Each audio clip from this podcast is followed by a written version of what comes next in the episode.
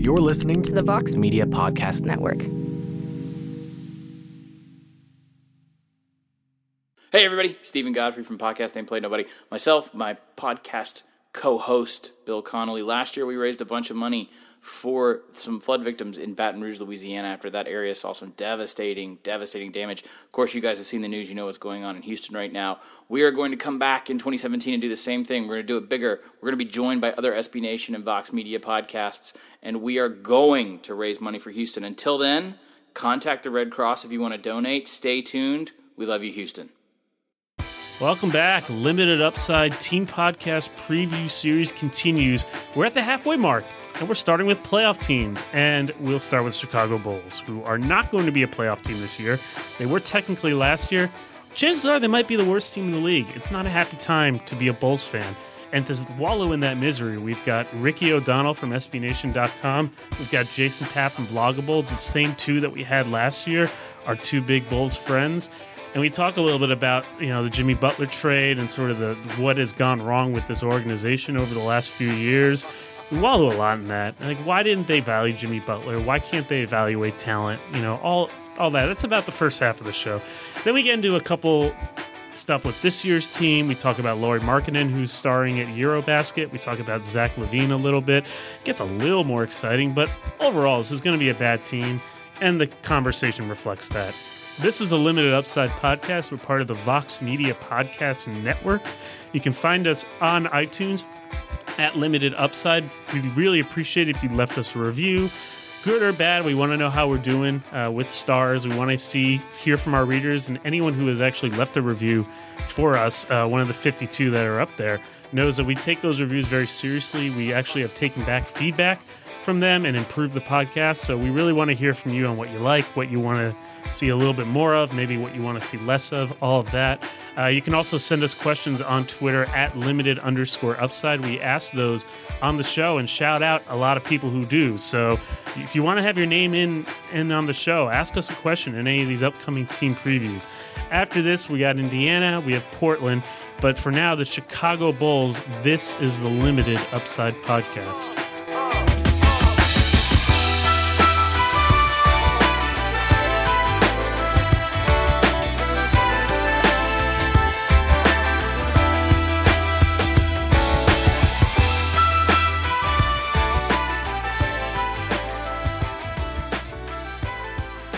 We're back. Limit Upside Podcast, NBA Team Preview Series are back. We're at the midway point. We're beginning the playoff teams, and we're beginning the playoff teams with a team that will definitely not be making the playoffs next year the Chicago Bulls. Ricky O'Donnell from SBNation.com, Jason Patt from Blog a Bull, and today's Fast Break. Uh, back again after last year. Last year's podcast, we were all kind of a little bewildered. This year, I think we're all just kind of sad. Is that about right? Yeah, basically. The team is uh, kind of depressing at this point big Jimmy Butler trade. Obviously, they they picked a direction. That was like a big whole thing. But the Bulls, like, oh, they need to pick a direction. They picked a direction and traded Jimmy Butler, and now they're going to be terrible. Now I guess uh, we're just basically looking forward to next year's draft because the 2017-2018 season is probably going to be pretty awful. Well, I'm glad we started off on a positive note here. Um, let me get a word to sum up the franchise, and, and you can go as negative as you want here, but we, we try to get one word to sum up each franchise uh, as we start this off. What's yours, Ricky? Uh, man, that's tough. I would say like anti-intellectual. I don't think that they put many resources in player development or in scouting. I feel like they just are not. Uh, they're they're not playing the same game as everyone else is in terms of you know the data that they're using to make these decisions. It just feels like they they run their team like a really small a small market organization. I think it's to the detriment of their ability to, you know, make good calls on players and win games. Don't smaller teams though have to use more intellectualism or more like analytics in order to compete with the larger franchises? You would think so. They just don't have a very big player development staff. They don't have a big scouting staff. They never have. Hmm. I just don't think they're a very smart franchise. I don't think they're well rounded. So does that is that kind of what's led us to this point? And I know like uh, we're going to try to keep this as even keel as possible. No, we won't. Whatever direction No, we you guys won't. decide to take this, Don't don't. uh, will be. But let's let's kind of take a few steps back. Let's go to the. I don't even want to use the word off season because this started back at the trade deadline. Um, the Bulls made a, a, sequence of moves that I don't know you could call suspect. Uh, part Just of that, call it suspect, man. Look, I'm trying to again. Don't be nice. It was they were it was suspect. You don't need to play both sides here. You can just right, go yeah, straight man. up. All it right. was The, bad. the the primary piece they got in there, they reportedly after the second practice realized he couldn't play, according to a recent report. All right, cool. So they That traded was the Taj- best piece they got back. in late February. They traded Taj Gibson and Doug McDermott. Uh, and a 2002, uh, 2018 second round draft pick, and they got uh, Joffrey Lauvergne, Anthony Morrow, and uh, Cam Payne, who we were just referencing there, who likely well, we'll get to Cam Payne. So that kind of started this uh, this deluge of moves to bring what had a somewhat talented roster, or at least to com- compete for the eighth seed in the East, um, to this team who we I think a lot of us would feel like would be one of the three or four worst teams in the NBA next year. Uh, so that was the first move, but then there's obviously the draft day move, right? Which is Jimmy Butler uh, and Justin Patton in Minnesota, and, and then Chris Dunn, LaVine, and Lauri Markkanen to the Bulls. So now you have this roster of guys, and Dwyane Wade's still on it, which Technically. technically he's still on the roster. Uh, you have a Lopez brother who's probably trying to get shipped off somewhere. I'm assuming for the sake of his, the rest of his career. Uh, and so this mishmash of players and sort of like the direction or lack thereof that the team is going has made this into one of the most volatile rosters. Crazy turnover this offseason, starting back in last season. So how did we get to this point? Uh, Ricky, I'll let you kind of take a first stab at this, and then and then Jason come over the top. How do we get to this point, and then just give me your overall thoughts on all this player movement and sort of where we are right now. Let's just kind of take it back to the beginning. How do we get to the point where the franchise is at right now? Where Yeah. I think you have to start with, you know, the last time they were really good when they had Derrick Rose, Joakim Noah, uh, Luol Deng, Jimmy Butler coming into his own.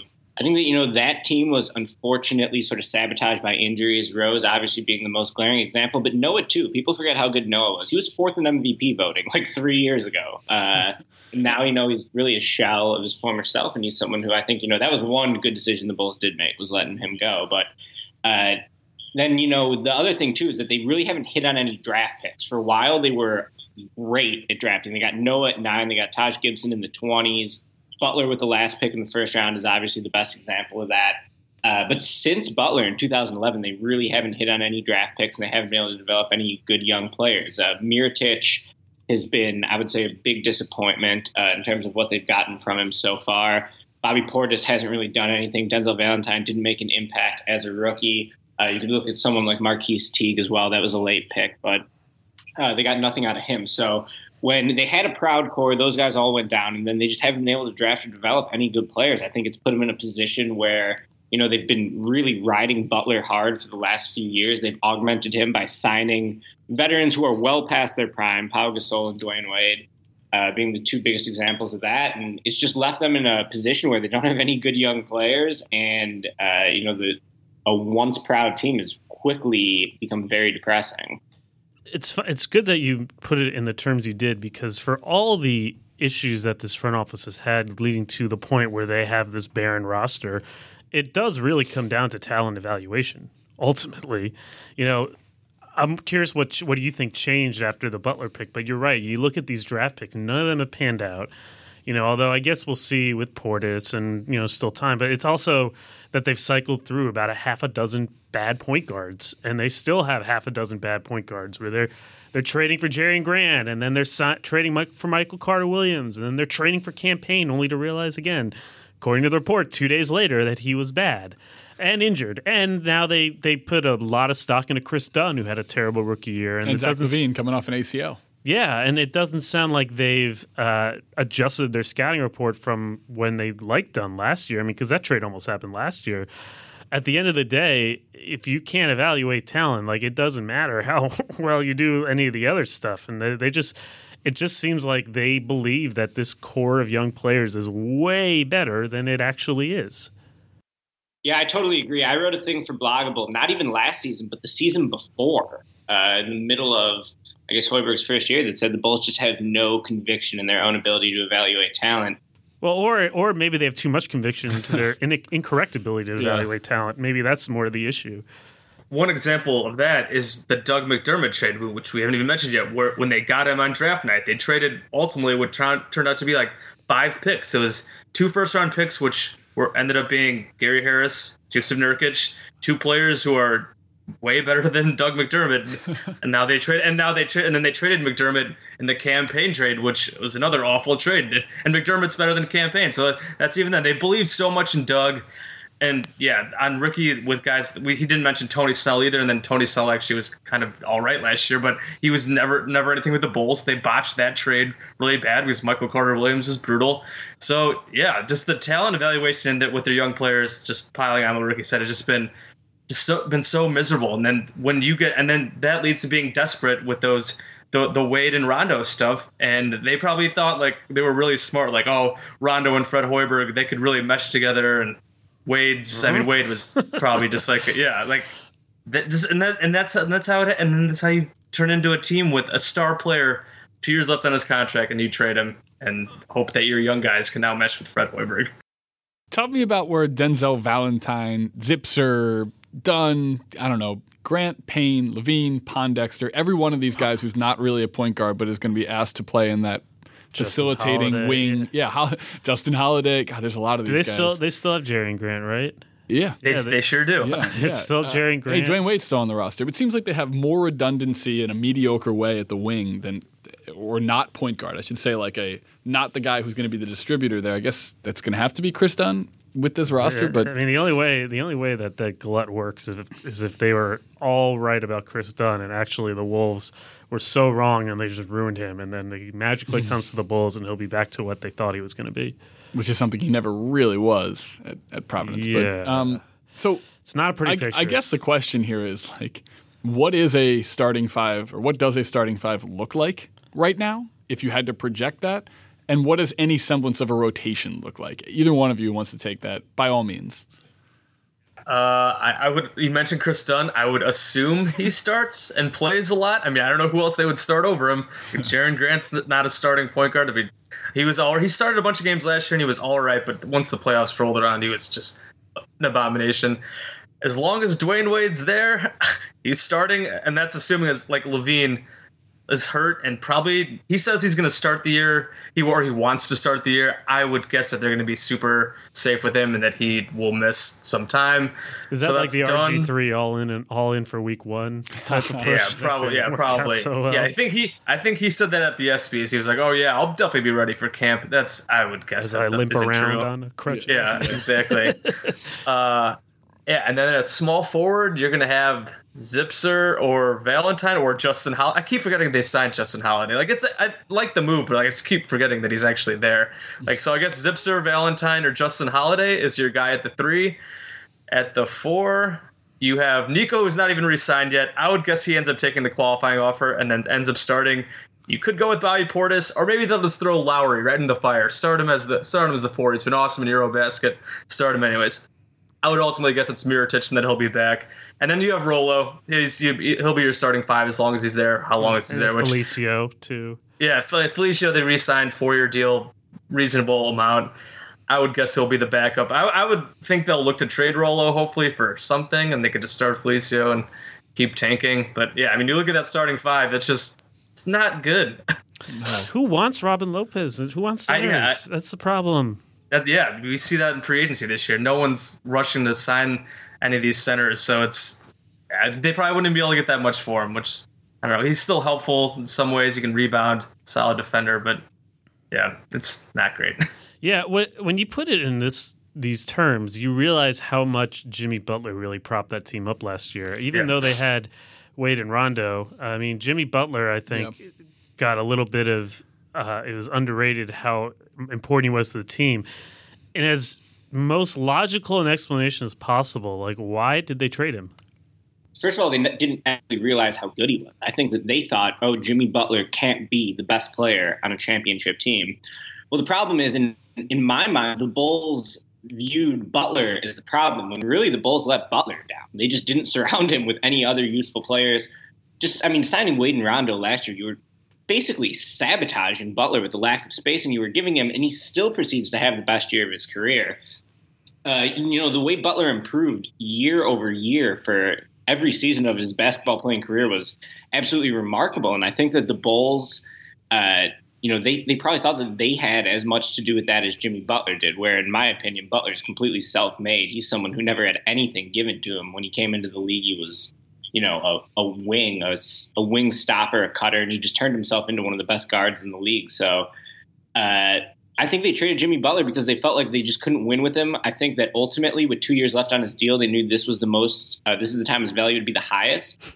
And it all comes back to money with the Bulls too. Like they just weren't going to resign him. They were not going to pay him, you know, thirty-five million a year. Yeah, the supermax. Yeah, for the supermax contract. But he earned that contract. But they weren't going to pay it to him, especially when they saw that they couldn't get past the first round of the playoffs. Um, him as their best player. But I mean, obviously, I think that if you watch Jimmy Butler's development and you track everything else that happened with the Bulls, Jimmy Butler saved the Bulls' ass, man. Jimmy Butler wasn't the problem. If they think Jimmy Butler was the problem, or the Jimmy Butler was the thing that was handicapping them, then they're, you know, they're lost beyond all comprehension because Butler was the only thing they had going for them. Right. I mean, the issue of trading Jimmy Butler now while he has value and before with the team going nowhere, like I don't think that as good as Butler is, you guys would necessarily object to that thought. I mean, the issue is trading Jimmy Butler for what they traded Jimmy Butler for, uh, which was not very much. And again, goes goes back to their talent evaluation skills. I mean, Butler is a really good player. He is a little difficult to play with. I think. I think uh, attitude wise, and we'll see how that works in Minnesota. So again, I'm not. I don't know if the issue is like they they had to keep him. I think the issue is like what they traded him for. I mean, they were if, if that was the package that you were going to get back for him, like you really should just keep him. Well, it looks like well, part of this too, though. Is just and and, and again, um, Jason, come over the top here, but like, is it was not a good trade when it happened, but the no. trades that have happened consequently in the NBA have made it worse. Not necessarily Paul George, but the Kyrie trade with the contracts being about the same timeline. Correct. Yeah. Right. The I mean, obviously, the value or something, whatever you would describe value is on a guy like Kyrie compared to Butler. I think most people in the NBA would agree, and probably you guys on the on the line here and Mike, that Butler is a more valuable NBA player and fetched a far less uh, of right. a haul. I think so, some of that was Boston didn't really want Butler, and Boston yeah. was a team that had the the better asset. But it is, it, it is, it does go back to the same issue. Like if that's the Minnesota offers, what you're like. Yeah, yeah. You're not necessarily going to get if Boston decides that we don't want Jimmy Butler for whatever reason, which it sounds like they did. Then you're not going to get that package, but you got to do better than what yeah, they did. Do better. Well, yeah, was, and, and to that point, John Paxson kind of admitted, like at whatever that right after they made the trade, that this was like the first offer we got that we really liked. So they literally took the first offer that they thought was good. Like, are you kidding me? Like, come, come on, man. Like you're and you're gonna admit that you did that? That just like they could have. They obviously had plenty of time. They didn't have. You said they didn't have to trade him for the package they got. There are ways where I guess it could. This package could turn out right. Like if LaVine comes back healthy, and I guess they re-sign him. If Dunn develops, if Lauri ends up being a stud, like, and if they end up tanking and getting a high draft pick, okay, I guess it could be an, end up being fine. But like ultimately, to admit the fact that what they did, they traded him for for the first basically good offer, admittedly, is is just a bad bad GMing. What is up with GMs now just doing this like self admittance? This idea that like I made a shitty move. Time to let everyone know why I made that shitty that, move. Because again, they don't think they made a shitty move. they it goes back to the, their talent evaluation.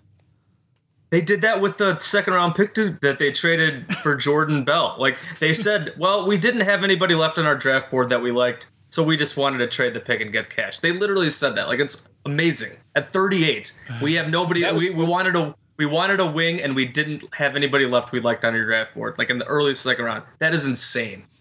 It's shameful. I mean, that goes back to having small departments. I think. Yeah. Well, so is you their like, department actually smaller than everyone else? They're just cheap and lazy. They don't. They.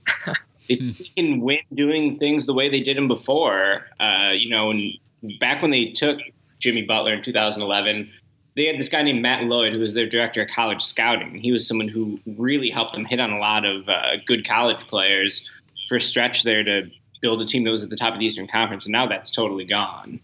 Yeah, it's. I guess it's one of those things where you you have a better understanding of the personnel that has come and gone there, but like outwardly, if you're anyone running a team at any level, whether that's like D League or NBA or G League, I'm sorry, NBA or any European team, like you have to have a better scouting list than 40 people. In fact, 38 people in this regard. And Jordan Bell's a guy who, like, in this NBA that's catering more and more to sort of like that smaller but powerful big man who's able to run the court well and switch, like, he's prototypical for what you're looking for, which is one of the other reasons why that made less sense. But I want to get back real quick, um, and Ricky, get your input here. So I think the Bulls are an interesting team because um, as the NBA kind of came to its maturity of popularity in the 90s, uh, uh, coming out of the 80s, which obviously were a big boon for them, you have this idea that like there are players that are fixated on teams, legacy players on legacy teams. The Bulls have his, you know, some of the, if not the greatest historical uh, uh, legacy players in Jordan and Pippen and Rodman, and you can go down the list. Toni Kukoc is synonymous with these teams now,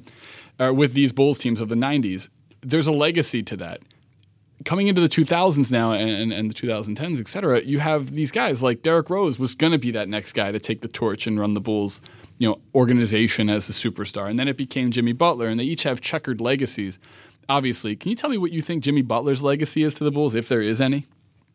I mean, I guess his legacy would be sort of the. I guess I'm trying to decide how I want to put this. Sure, like sure. His legacy to the Bulls, I would say it was as like you know a self-made superstar, someone who was taken with the last pick in the first round, and then someone they just gave up on Hmm. really soon. Ultimately, because I think they didn't want to pay him. Like if they were comfortable paying Jimmy Butler, I think they would have held on to him.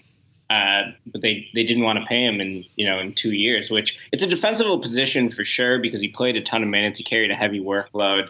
Uh, but at the end of the day, he earned you know whatever contract he was going to get from him. And he was really the only person on the team who was uh, you know keeping their head above water for the last Yeah. few years. So to me, Butler's one of the best Bulls players of my lifetime for sure. I mean, he just never had anything given to him. The way he got better every single year and just really remade his entire game.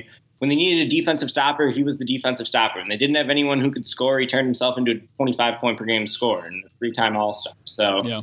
uh, you know, Butler just did everything you asked him to do. I think that the way they, uh, you know, trading him to Thibs too, like what a poetic ending. Yeah.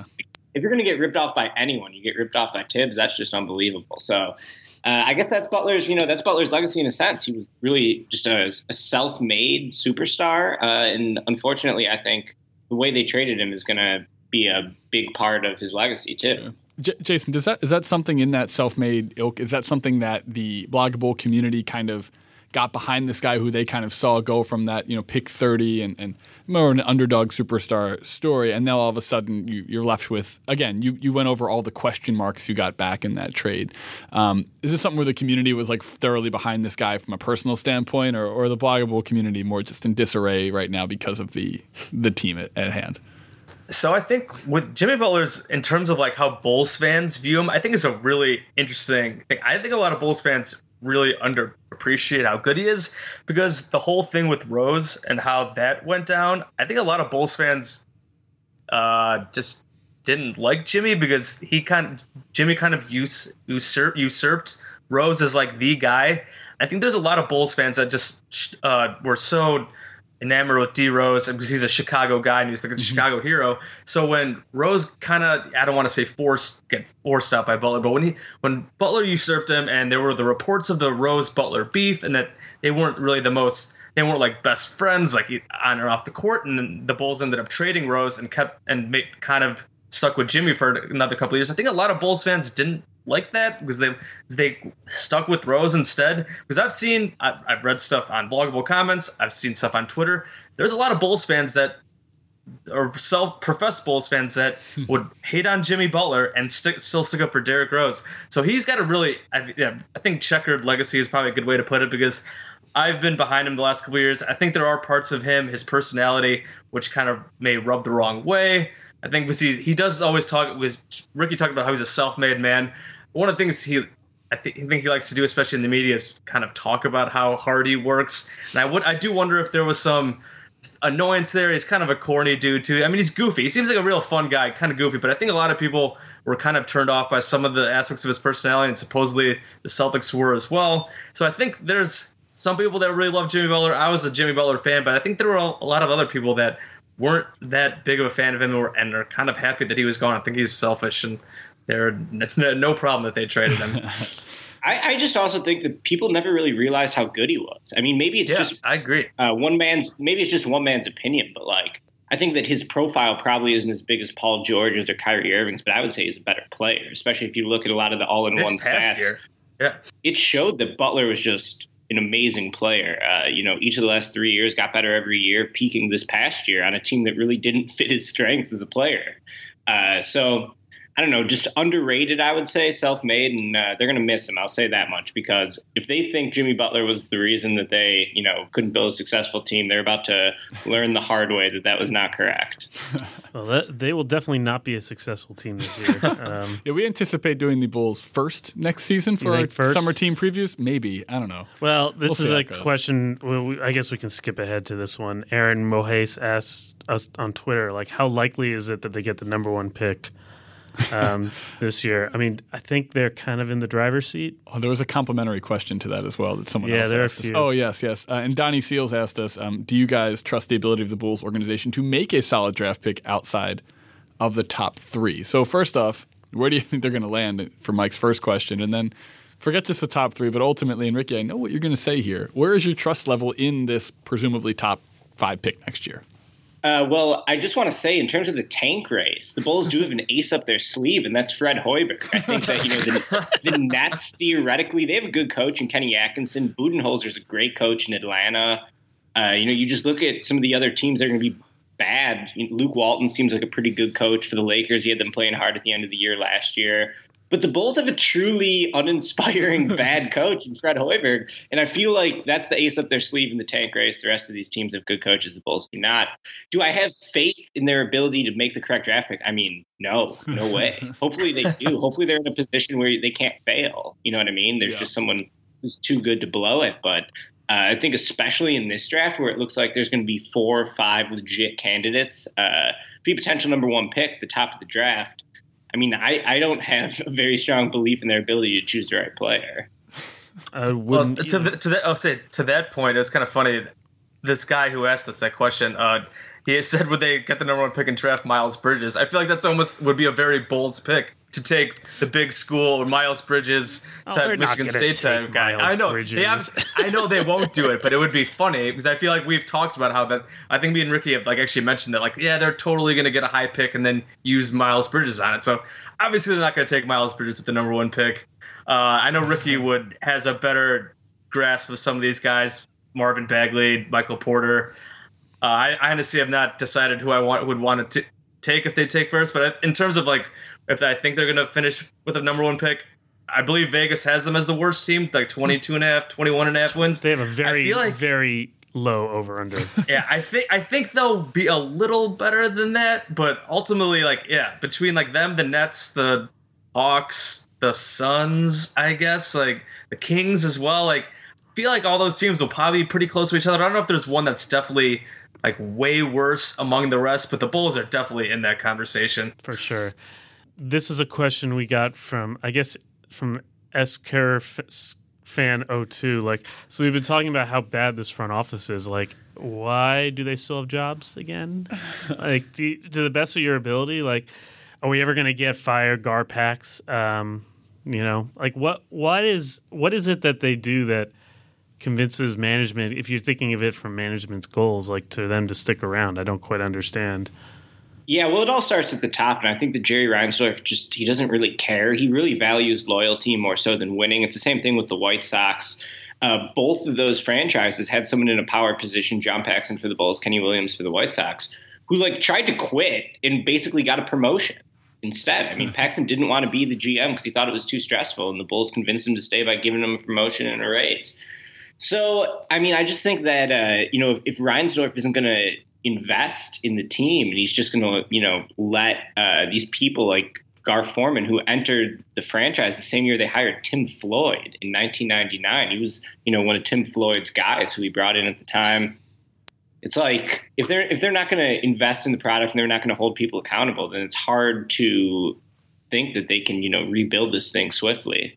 At least they'll have the um, you know the backdrop of a very successful Bears team to make the city forget that basketball season is coming. Me. Sorry. And wait, how are the Cubs doing this year? Good, good. Oh, they are. Cubs are good? good. Cubs are good. White Sox. They're in first place. They've been they haven't been quite as good as hoped, but they're still in first place. By the way, the White Sox are undertaking a successful rebuild. They have like the best farm yeah. system by a mile right. in baseball right now. So could be yeah, because they have a good gener- they have a good general manager. Rick yeah. Hahn is he's awesome. He's way better than the Doofus is running the Bulls. Yeah, yeah, no, and and and uh, just real quick, guys, we're going to take a, a, short break. We'll get back to the Doofuses running the Bulls, and then things to uh, look forward to. There got to be um, something. yeah, there's things to look forward to. We'll get into marketing um, uh, after this break.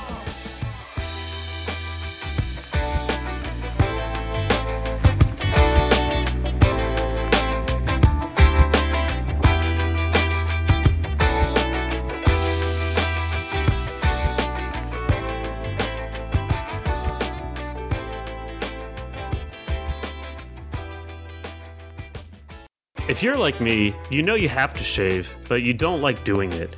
The razors are expensive, the gel is expensive, you have to kind of switch them out a lot, and you cut yourself while shaving. You've got to use all this product in order to have your skin moisturized. It's just not a very fun experience, and it never was a fun experience for me, and I really didn't want a beard. That changed when the Dollar Shave Club came to my inbox. Dollar Shave Club is the smarter choice. It's got this great Dr. Carver shave butter, it feels really smooth coming off your skin it actually makes the act of shaving fun, and I love that. And it's also a great deal. You can get a great shave at a great price, conveniently delivered right to your door. They send it to you in the mail. You don't have to go to the store. You don't have to get either a really expensive razor or a cheap disposable razor that gets a crappy shave. You don't have to do any of that. It comes right to your door. It's a great life hack and a great no brainer choice. And it's got this amazing butter that feels so good on your skin. It almost doesn't look look like shaving cream. It's nice and clear, and it just doesn't feel like shaving cream. And you don't have to get all those other products in order to have your face properly moisturized. It's a terrific deal. You get all the stuff you need in shaving in one with the Dollar Shave Club. And now, lucky you, for a limited time, new members get their first month of the Executive Razor with a tube of their Dr. Carver's shave butter for only $5 a month with free shipping. And after that, razors are just a few bucks a month and you can quit at any time if you don't like it. That's a $15 value for only 5 bucks. And in that first month's box, you get an awesome weighty handle, a full cassette of more cartridges, and a tube of the shave butter, all for just 5 bucks. And after the first month, these replacement cartridges ship automatically at the regular price. No hidden fees, no commitments, cancel anytime you like. But you can only get this offer exclusively through the Limited Upside podcast. Go to dollarshaveclub.com slash upside in order to take advantage. That's dollarshaveclub.com slash upside. Dollar Shave Club, the smarter, more convenient, and more comfortable way to get a close shave.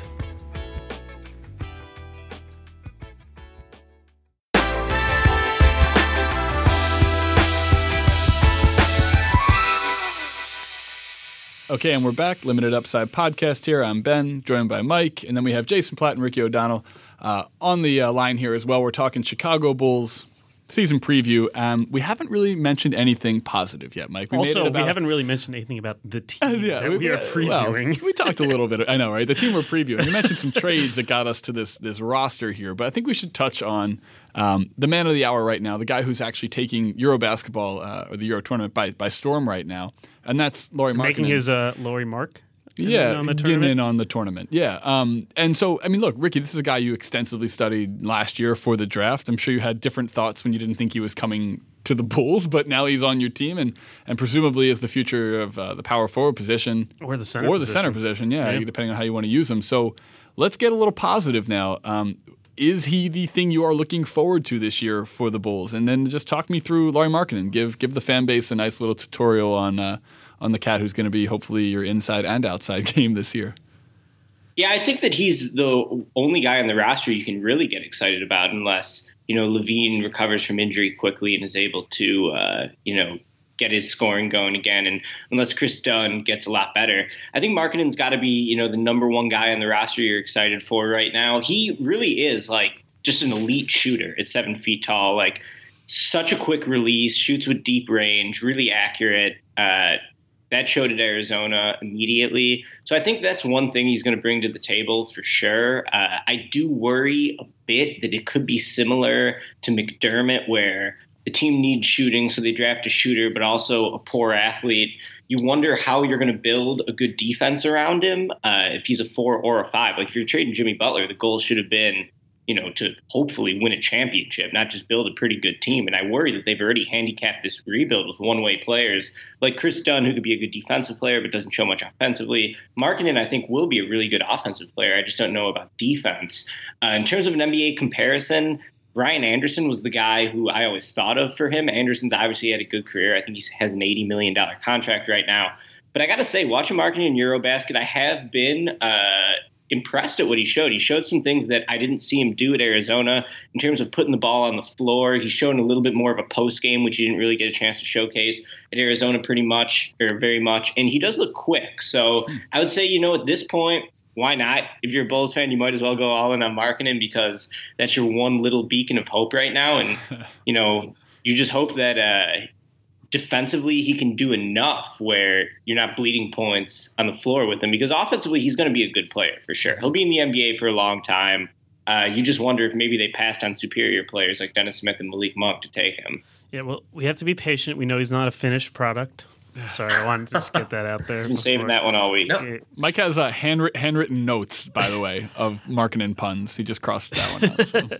Yeah, uh, I'll Go ahead, never Jason. finish t- putting those out. Stop- um, stop yeah, yeah, yeah. So I just wanted to get that out of the way. But no, he has been like a little quicker than I thought, like moving his feet. I mean, it's against European players and also on a smaller, shrunk court without the the shorter three point line. But I don't know. He's been pretty intriguing. I feel like if he's a five, like that could be really interesting. They've already been able to find ways to use him, you know, in that old play the Hawks like you used Yeah. to run where they'd run what it looks like a curl to the left and then the shooting guard screens for him and he pops out for a three. They've run that that play a lot really well. Um, if he's a five, I think that's that's good. He's obviously a little weak right now, but if he can get stronger, I mean, if he's a four, I just think he's fairly ordinary. Well, so well, and Jason, would you foresee them playing Bobby Portis alongside Markkanen as as like the front Oof. court? Because if he's playing five, the four will assuredly not be Felicio or, hmm. or Lopez. Yeah. I mean, if they did that, I that would be a struggle defensively. I think Bobby Portis is still hasn't really shown much defensively in general. I mean, that could be intriguing offensively because he Portis is also a good shooter, and Markkanen, like, he- he has shown a lot of skills. But that would that would be could be a bit of a rough rough go defensively. yeah, but at least that'd be a fun lineup. Like you'd enjoy yeah, watching I'll the gi- I'll give lose that, with yeah. that front court. Yeah, I could, I could, I could go with that. If they're just, if they're just bombing, bombing treys, and if it's like LaVine's out there, I mean, God, just that'd be a terrible defensive team. But hey, they'll be that. that- That's Hoiball for you. you. We're trying to figure out what Hoiball is. Bunch of guys, big dudes shooting treys. LaVine will be dunking everywhere. I guess if you want the team to be really bad, but possibly kind of fun, just hope for that. I am hoping for that. Yeah. I think that'll Yeah. actually be kind of interesting. Like, but I might be drinking the juice a little bit from a couple EuroLeague games. We haven't talked much about Zach LaVine uh, yet. Min, our longtime listener, Min Timberwolves, asked us kind of are are fans actually excited to watch see his game, or are they doubtful on his potential? Uh, it looks like he's coming back. I mean, he's not going to come back for the opener. I don't think. I mean, if he does, I think that would be amazing. Like, what are what can Bulls fans reasonably expect out of LaVine this year, Ricky? And what are you? Do you sense that fans are excited about him, or a little nervous about you know how he fits? Also considering the extension stuff and the injury. Yeah, I think, you know, LaVine has been one of my favorite players since he was at UCLA for that year. I really liked him in that draft. He was taken one pick after the Bulls took Doug McDermott, of course, in that 2014 draft. Uh, to me, LaVine's a really good player. I mean, last year, I believe, should have been his senior year at college, and he was averaging 20 points a game in the NBA. He's an elite shooter for sure. He's able to shoot off the dribble, uh, shoots with deep range, and obviously one of the best pure athletes in the NBA. You hope that that remains the case coming off this injury. The thing about LaVine, though, is like, even though he has the athleticism, he has the shooting. He's just naturally going to be compared to Butler. I feel like uh, if he does indeed become sort of the new face of the franchise, and Butler was just so much better defensively. Butler was a far superior passer, uh, and Butler got to the foul line. LaVine doesn't do any of those things. He's not really going to run point. We all saw what ha- happened uh, when Minnesota tried to do that early in his career. He's uh, one of the worst defensive players in the league, in my opinion. I don't know. Maybe pray to Yeah, he's pretty uh, bad. could provide more insight on that. And then he doesn't get any free throws really, so uh, he's not getting a lot of easy buckets. You just hope that uh, you know he's still able to be athletic because he is a really gifted scorer and shooter, and the Bulls need you know that athleticism and that shooting for sure. I just think he's a player who's really fun, but isn't totally functional. Like he rules, but he's not super good. I feel like. well, you'll enjoy at least having him rule on your team Yeah. a little bit. Yeah, Sure. you can watch Of him. Dunk, like I said, watch him dunk, shoot threes. I think the thing with him is just the the contract situation is going to be interesting with him because, I mean, depending on how many games he plays, when he comes back, and then how long it takes for him to get back up to speed, and then he's already going to be whatever a restricted free agent next summer. So like I. Like, will they try to get some type of cheaper, ext- team-friendly extension done? Like, I can't imagine he would really agree to that. I would assume he'd want to come back and try to play play and get numbers on a bad team because when he comes back, he should be worth num- possibly the number one option and get those numbers and at least raise his value a bit for next summer as a restricted free agent. Even though I know not many teams will have cap space next summer, but still, I feel like that's just the interesting part of it that how how that whole dynamic works out with this contract. But I agree with Ricky that he'll be fun and that I'm not sure if he'll be can really be a centerpiece of a team, but maybe as a second or third guy if they get somebody in the draft in 2018 or whenever that he, that they can build around moving forward if they're able to keep him, however that works out. So I feel like that's the problem with this rebuild, though. Is they're already handicapping themselves with these one-way guys. Like LaVine doesn't play D, Yeah. Kris Dunn doesn't play offense, Marketed doesn't play defense. Well, they'll complement each other. One one can only play one end. They can tag out like tag team. Uh, yeah, no, I, I think you're right. By the way, slight diversion. Uh, story from Nick DePaula of ESPN today that Zach LaVine is a wild card on the sneaker market, and there are some brands that are interested in signing him due to the fact that he is now the lead person in a top market. I feel like the Zach LaVine him. signature shoes will not sell, but maybe I'm wrong. he I know I've seen it. He's been doing uh, Sonic commercials rec- recently, so uh, good for him on that front. Air what what would you, what would his shoes be called? Like Air Tune Squad number ones after the Space Jam that he put out. Yeah, nope. He did put out Space Jam. I think Ben, he, you're better at this than I am. he needs to do something in his NBA career first. I don't know. Like the idea of a signature shoe comes with a little bit of gravitas. Like the the idea this is someone who little kids are like, I want to be Zach LaVine. Like and little kids don't know who that is yet. They just know I mean, the I dunk guess the slam guy. from the slam dunk contest. Yeah, I guess that's something. Yeah, I mean, I mean, if I'm so- Big that's Baller his on. brand, I'd sign him. big baller brand. like I don't think like a legacy brand should, but what about like Peak or Anta or one of those brands? Sure. If you're if I'm coming off an ACL though, I'm not chancing it to one of those brands. Like I'm I'm going to get some quality shoe that I know will stabilize my leg. That's Yeah, my I guess that's my that's true. personal. You could get like an old Big Baller brand uh, arrangement where you can be Yeah. the signature shoe athlete, but not actually have to wear the shoe. yeah, sounds like, like Lonzo. Hey guys, uh, what's the Mirotic situation? Uh, yeah, I mentioned that earlier that Yeah. they haven't signed him to a deal. Uh, like I said, his qualifying offer, I believe, is around seven million. Yep. Uh, I've heard like nothing over the last two months. I, I said I feel like at this point the qualifying offer might be the best bet because, like I said, he'll get seven million, which is better than some of the other qualifying off- offers out there. And for the Bulls, that means they wouldn't have to make a long-term commitment commitment to him.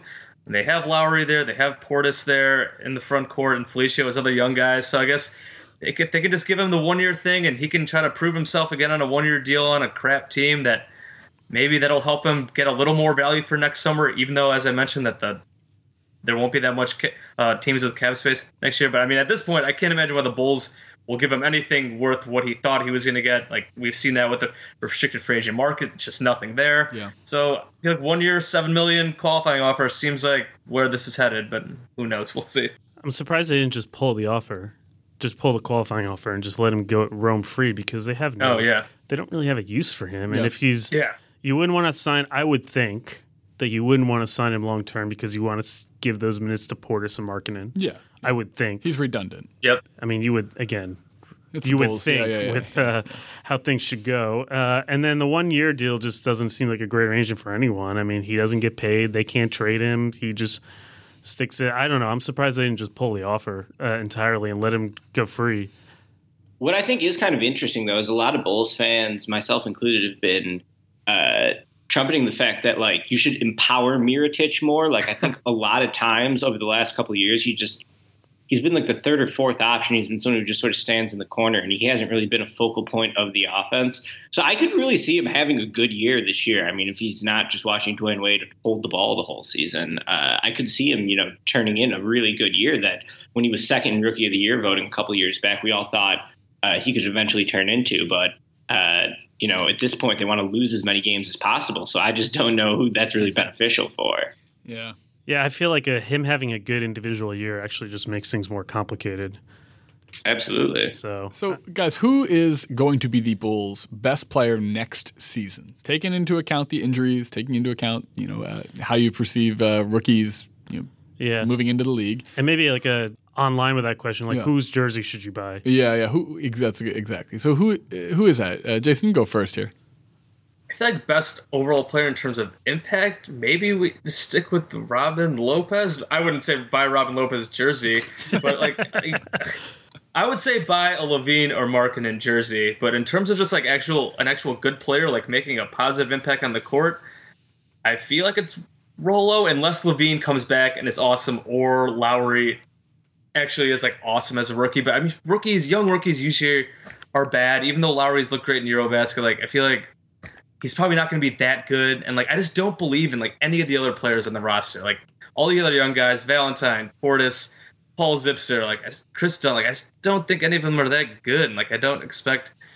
Or I guess maybe I keep forgetting about Justin Holiday. Maybe him. I feel like I'll just go with Rolo here. I, I, I'm going through like the entire roster because I feel like I don't have a good answer. I mean, people will say Dwyane Wade too, but like he'll be gone soon enough. So like, Yeah. I just don't have a good answer for that because there's so much just mediocre to bad on the team.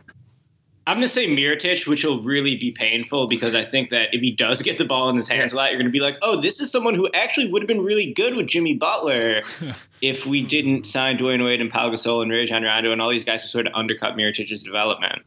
Interesting. And for the jersey, who would you who would you take? I mean, it's got to be Markkanen, right? Markkanen or LaVine. I not, would, not Levine. I would go with Markkanen. I think. Interesting. I was Yeah. waiting for someone to say Cam Payne, but that's, that's too bad.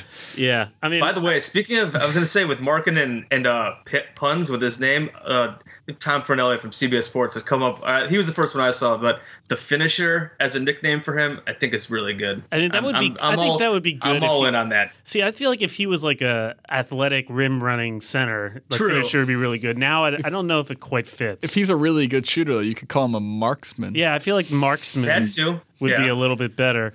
Uh, you know, or you would talk about the jersey, like you know, will they mark up those jerseys? Uh, yeah. no, I feel like the marksman's a little bit better um, than the finisher, just because of the the way he plays. He has been finishing games well for Finland in the Eurobasket. He's been like dominating down the stretch, so I thought that kind of worked in with that nicely. But I, I, I the marksman is also good. I'm curious what Bulls fans would say. Well, the more he plays and he gets to, you know, Scandinavian the, op- the forget it. I was going to say s- scan the scene, but Oh. couldn't think of a way to fit Scandinavian in there. Um, all right, now that we've uh, regressed to entirely puns, I think we're. I think, I, there's two things I want to get to before we uh, get you guys out of here. We'll do the, we'll end with predictions uh, and the banana boat, of course. Um, real quick again, because while we have Ricky here with his college expertise, and this is a team who will be picking likely in that top five. Um, who are your favorite five guys in this draft? You said there's five likely top picks. I know some of these are a little bit obvious right now, but in general, man, like who who do you foresee being those top five? And, and ultimately, like you'd be happy with all five of them on the Bulls? Cool. Yeah, I'll run it down real quick. I think start with number five, I guess, Mohamed Bamba. He's going to be a freshman center at Texas. He has a seven nine wingspan, which is going to be the uh, longest in NBA history. Uh, Really? And longer than Gobert? I think I think Gobert seven nine as well or seven eight. It's cl- there. It's around there. Yeah. It's insane. Mama, mama, mama, bamba.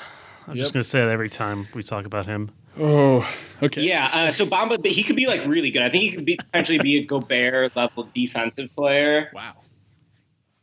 uh, potentially, but I just don't know how good he's going to be on offense. So, uh, yeah, we'll see about that. Uh, and then four, I would say DeAndre Ayton. He's a center from Arizona, uh, seven foot, 250 pounds. I think he could be really good offensive big man. He sort of reminds me of Joel Embiid offensively. Uh, defensively, I just don't know if he's going to be at that level, but he, he could be really good, I think. Uh, and then Michael Porter Jr. from Missouri, 6'11 wing. He can shoot it. He's got athleticism. Uh, I think that Porter's a guy who could potentially be the first pick in the draft. Uh, and then Marvin Bagley from Duke, who's going to be a 6'11 forward. Reminds me a little bit of Anthony Davis. I think will be better offensively, worse defensively. Bagley could be a really good player. And then Luka Doncic, as well, who is just showing out right now for Slovenia in Eurobasket. Uh, so yeah, Nice. those are the five guys. Very, and I like I like those top five too because aside from from Ayton and, and Bamba, like they're very different types of players. Like th- these are all interestingly franchise type guys in completely different ways, and ultimately fit is going to be so important. So you have a Bulls team here that basically needs everything, which should make you guys more appealing to all those guys uh, down the line, right? One Why would not? think. Yeah, one would think. All right, let's get to the um, the inevitable question here we've done on all of our summer previews. That is the banana boat question. You guys get to tell us uh, your three favorite bulls to ride the banana boat with, and that is not best players of all time. It's, you know, it's not Jordan, Pippen, and, and whoever. It's it's your three guys you like, the ones that you followed, the ones that you were fans of, whatever, the ones you think are the coolest. The, The ones guys, that'd be coolest together the three guys, well. oh, or if you want a you know a combative boat, you go with a combative boat. But the idea here is your three guys that you want to have on, on that banana boat with with yourself. Uh, go ahead, Jason. Uh, I still would go with MJ just because it's MJ. He's like the coolest. He's I don't know. He's he's obviously kind of an asshole, but I would still think that'd be awesome. Uh, I loved Ben Gordon as a kid. He was played with a lot of swagger, cool dude. Uh, so I'd go with Ben Gordon. Uh, I think I would go with Jimmy as my last one because Jimmy just seems like a fun-loving guy. Likes to goof around, likes to have a lot of fun. So I'll go with MJ, Jimmy, and Ben Gordon. So MJ would be doing all the talking, and the other two would kind of be doing all the laughing. Pro- probably, Pro- Yeah. probably, With minimal eye contact to MJ. yeah. Right. See, MJ would be like, "Yo, let's go on the boat at like 3 a.m.," and the others Yeah. would just be like, "No, we're going. I we're also sleeping." I also thought of I did also think about Charles Oakley was him and MJ as like a tag team could be kind of Yeah. wild, but it's true. They are kind of a package deal a little Yeah. bit. Uh, Ricky, I could, I could definitely move I could definitely move Gordon off and go with Oakley and Jordan and Jimmy. That'd be pre- pretty fun crew. Ricky, who's on your boat? Got to go Jordan. How could you not go Jordan? I'm going to say Noah. I think Noah would just Yeah. be Oh, awesome. Yeah, it'd be fun. Yeah, Uh, and then I guess Rodman, because if you're trapped on a banana boat, I mean, Dennis Rodman, Joakim Noah, Michael Jordan, seems like you could do worse than that. that'd, Yeah. that'd be a good crew. There'd be no shortage of drugs, alcohol, and gambling on that boat. So Yeah, Yeah, I'm surprised that Noah was not like the first pick for you guys. yeah. I, that just completely went. I didn't even think about it. Just I've. I've I miss Joe, but I just, he's just so bad now that he's almost like out of sight, out of mind. I didn't even think about it. Yeah. It was a terrible. I will admit that's a bad oversight, but for if I wanted Jimmy on there, Noah and Jimmy, I don't think got along very well. So I don't know how, how well that would go. Yeah, I, I don't think I'd want Jordan or Butler on my vacation. Maybe Butler because I think he seems like a, a lot chiller a person when he's not in basketball than when he is Yeah. sort of involved. I'm going to give you guys one that everyone forgot who I had him explicitly written down here, but I think Steve Kerr would be a fantastic banana boat guy to have. He's a cool I was, guy. He's- I was thinking he's about the '90s Bulls and who would belong there. Yeah, Kerr's a worldly guy. You could have good conversations with him, but I also think he'd be down to party. So that you know, Luke Longley, like, would you want Luke Longley on the boat? no, No. Uh, eh. yeah, Toni Kukoc. Yeah. Yeah. me. I'm trying to think. Yeah, meh. So we'll go with Kerr. We'll go with Kerr. Or you, you could put you could put Paxson on your boat and then just go out to deep waters and push him off. That's kind of neat. I mean, you, you could put Paxson on the boat, but Paxson would think that he'd have way more space to sit than he actually does. He'd be I'm like he'd no misevaluate the, or he'd like think that the waves were much less uh, severe than they actually are, much not nearly as strong. Wow, this is probably. I'm trying to figure out ways that he like. No mis- nautical terminology coming to mind. It's good. yeah. Anyhow, all right, let's get to the predictions. Best case, worst case, and uh, and uh, your your win total. So this is where we'll get you on the record here, Ricky. Uh, See, I like this because best case and worst case, I think, are kind of inverted. Yes, Yes. yeah, well, which is good. Yes. That's good. So go ahead, Ricky. What's what's best case, worst case for the season, and uh, a projected win total for the 2017-18 Bulls? Uh, I think best case would be they're the worst team in the league and end up getting the number one pick. So in terms of win total, I mean, I would say 21 wins. Worst case scenario would be that they win 21 games or whatever and end up getting the fifth or sixth pick. Yeah. because you know that chip for next year is all it's about. Yep. Does that sound about right, Jason? Yep, absolutely. Like I, I, I have them a little, as a little better right now than the 21 and a half. I think they'll probably maybe get to like 24, 25. Not that that's that's obviously awful. Best case, they definitely need to lose. I'm te- I'm full all on Team Tank. The only thing I worry about is if some of the young guys are, I guess, are a little too good. Not that that should that seems like it's counterproductive, but I just I I guess I worry about the Eastern Conference being so bad where like the Bulls are just a little better than you would like them to be, and then they end up like getting like close to the back end of the East playoffs just because the conference sucks so much. Like like Ricky said, they need to get in that top five of the draft. And if they end up outside of that, I feel like that's just very problematic. Yeah, I think they will be the worst team in the league. Uh, I think them or Sacramento, I think, will be competing for the worst team in the league.